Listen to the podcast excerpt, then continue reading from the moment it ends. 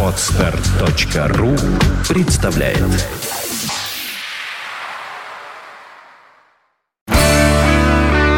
девяносто пять и два. Рок-календарь. Здравствуйте, у микрофона Евгений Штольц. Я расскажу вам о наиболее заметных событиях этого дня в истории рок-н-ролла. Рок-календарь. Сегодня 6 июля.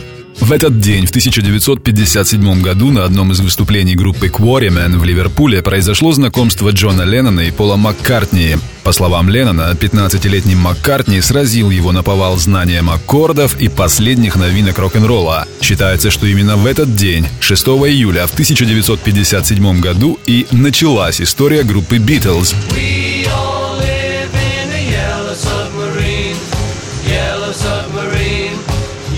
submarine. We all live in a yellow submarine, yellow submarine, yellow submarine. Рок-календарь. 6 июля в 1975 году гитарист роллингов Кит Ричардс был арестован полицией американского штата Арканзас за создание опасной ситуации на хайвее.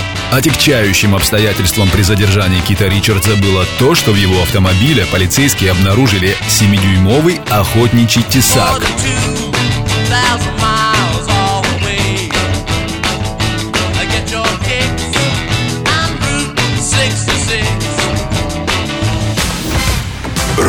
Рок-календарь. 6 июля 1985 года Фил Коллинз поднялся на первое место американского хит-парада со своим третьим сольным альбомом No Jacket Required. Подробнее об этом слушайте в программе «Рок-история».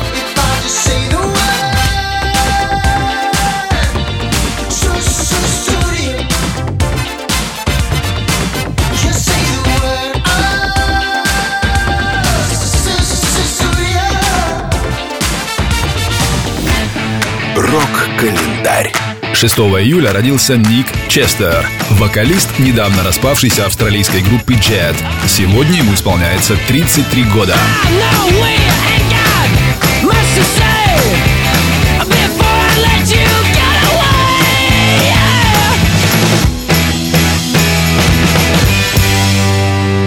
I said, Are you gonna be my girl? С наиболее примечательными событиями этого дня в истории рок-н-ролла вас познакомил Евгений Штольц. Желаете знать больше? Читайте наши новости в Фейсбуке и на сайте rockfm.ru.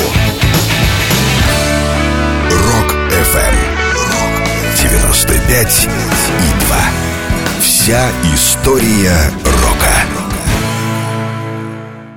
Скачать другие выпуски подкаста вы можете на podster.ru